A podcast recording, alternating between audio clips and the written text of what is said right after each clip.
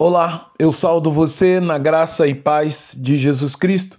Sou pastor Antônio Marcos e eu sou pastor da Igreja Batista em Pinheiral. Eu quero mais uma vez compartilhar com você a palavra de Deus na certeza de que essa palavra ela é capaz de edificar e fortalecer a sua relação com o Senhor e a sua fé em Cristo Jesus. Para isso eu quero continuar refletindo com você na, no tema Homens e Mulheres de Deus e Sua Família. Hoje, no título Um Chamado de Deus para a Família.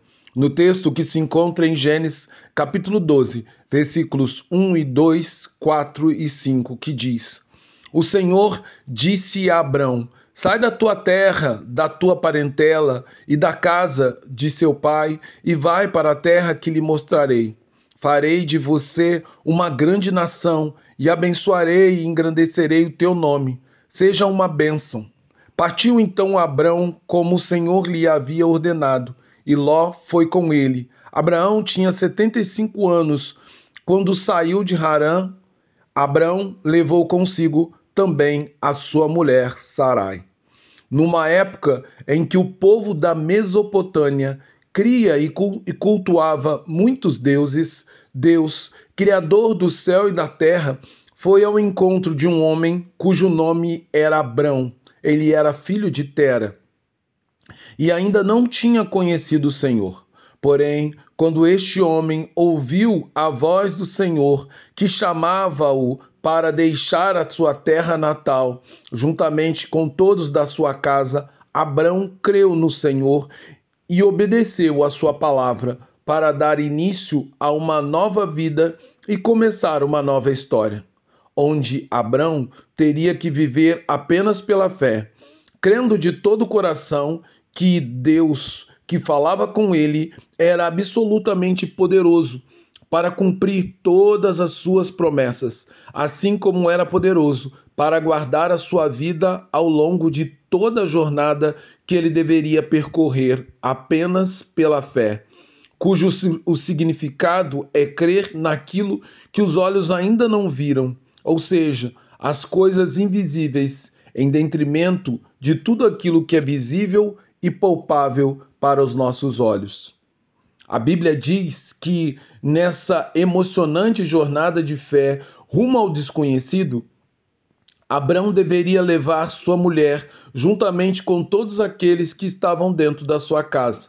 No caso aqui, Abraão deveria levar consigo seu pai Tera, que era idoso, e seu sobrinho Ló, cuja responsabilidade de criar e educar estava sobre ele. Segundo a ordem do Senhor, ele partiu do conforto e da aparente segurança de Ur dos Caldeus para a terra que o Senhor lhe mostraria, quando Abraão tinha mais de 75 anos de idade.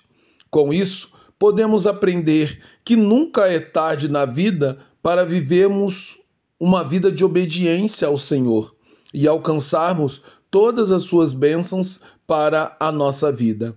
Abraão saiu da sua terra, levando no coração duas promessas do Senhor para a sua vida.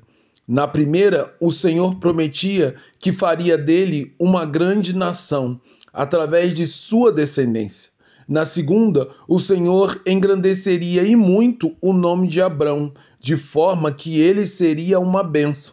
E o Senhor abençoaria os que o abençoasse, e amaldiçoaria aqueles que fossem maldição para ele.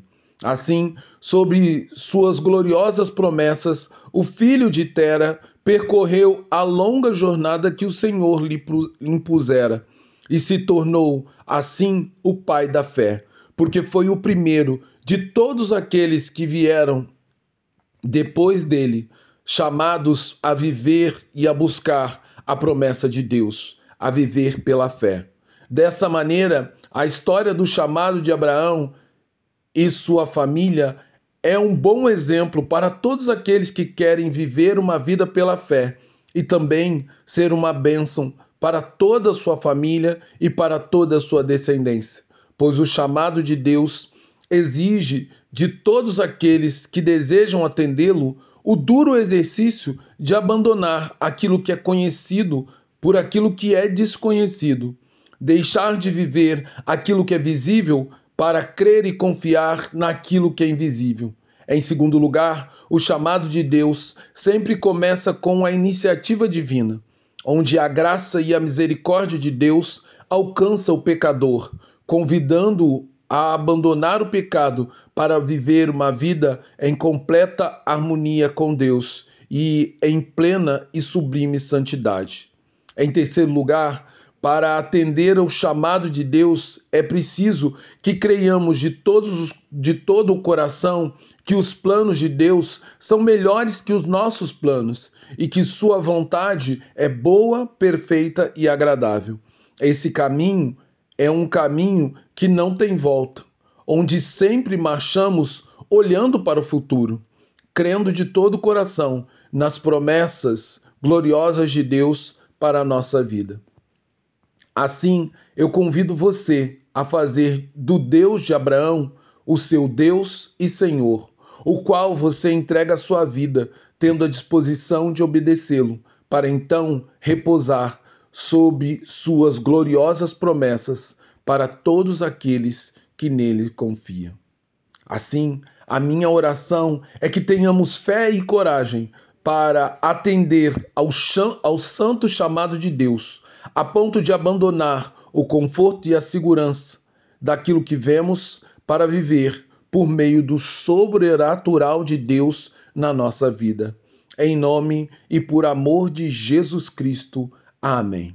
Agora, que o amor de Deus Pai, que a graça do Filho e o consolo do Espírito repousem em nós, para que possamos viver em obediência, viver em total dependência, mas também viver sobre a bênção e o cuidado de Deus, sabendo que as suas promessas hão de se cumprir em nossa vida.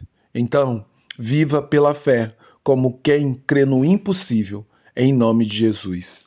Amém.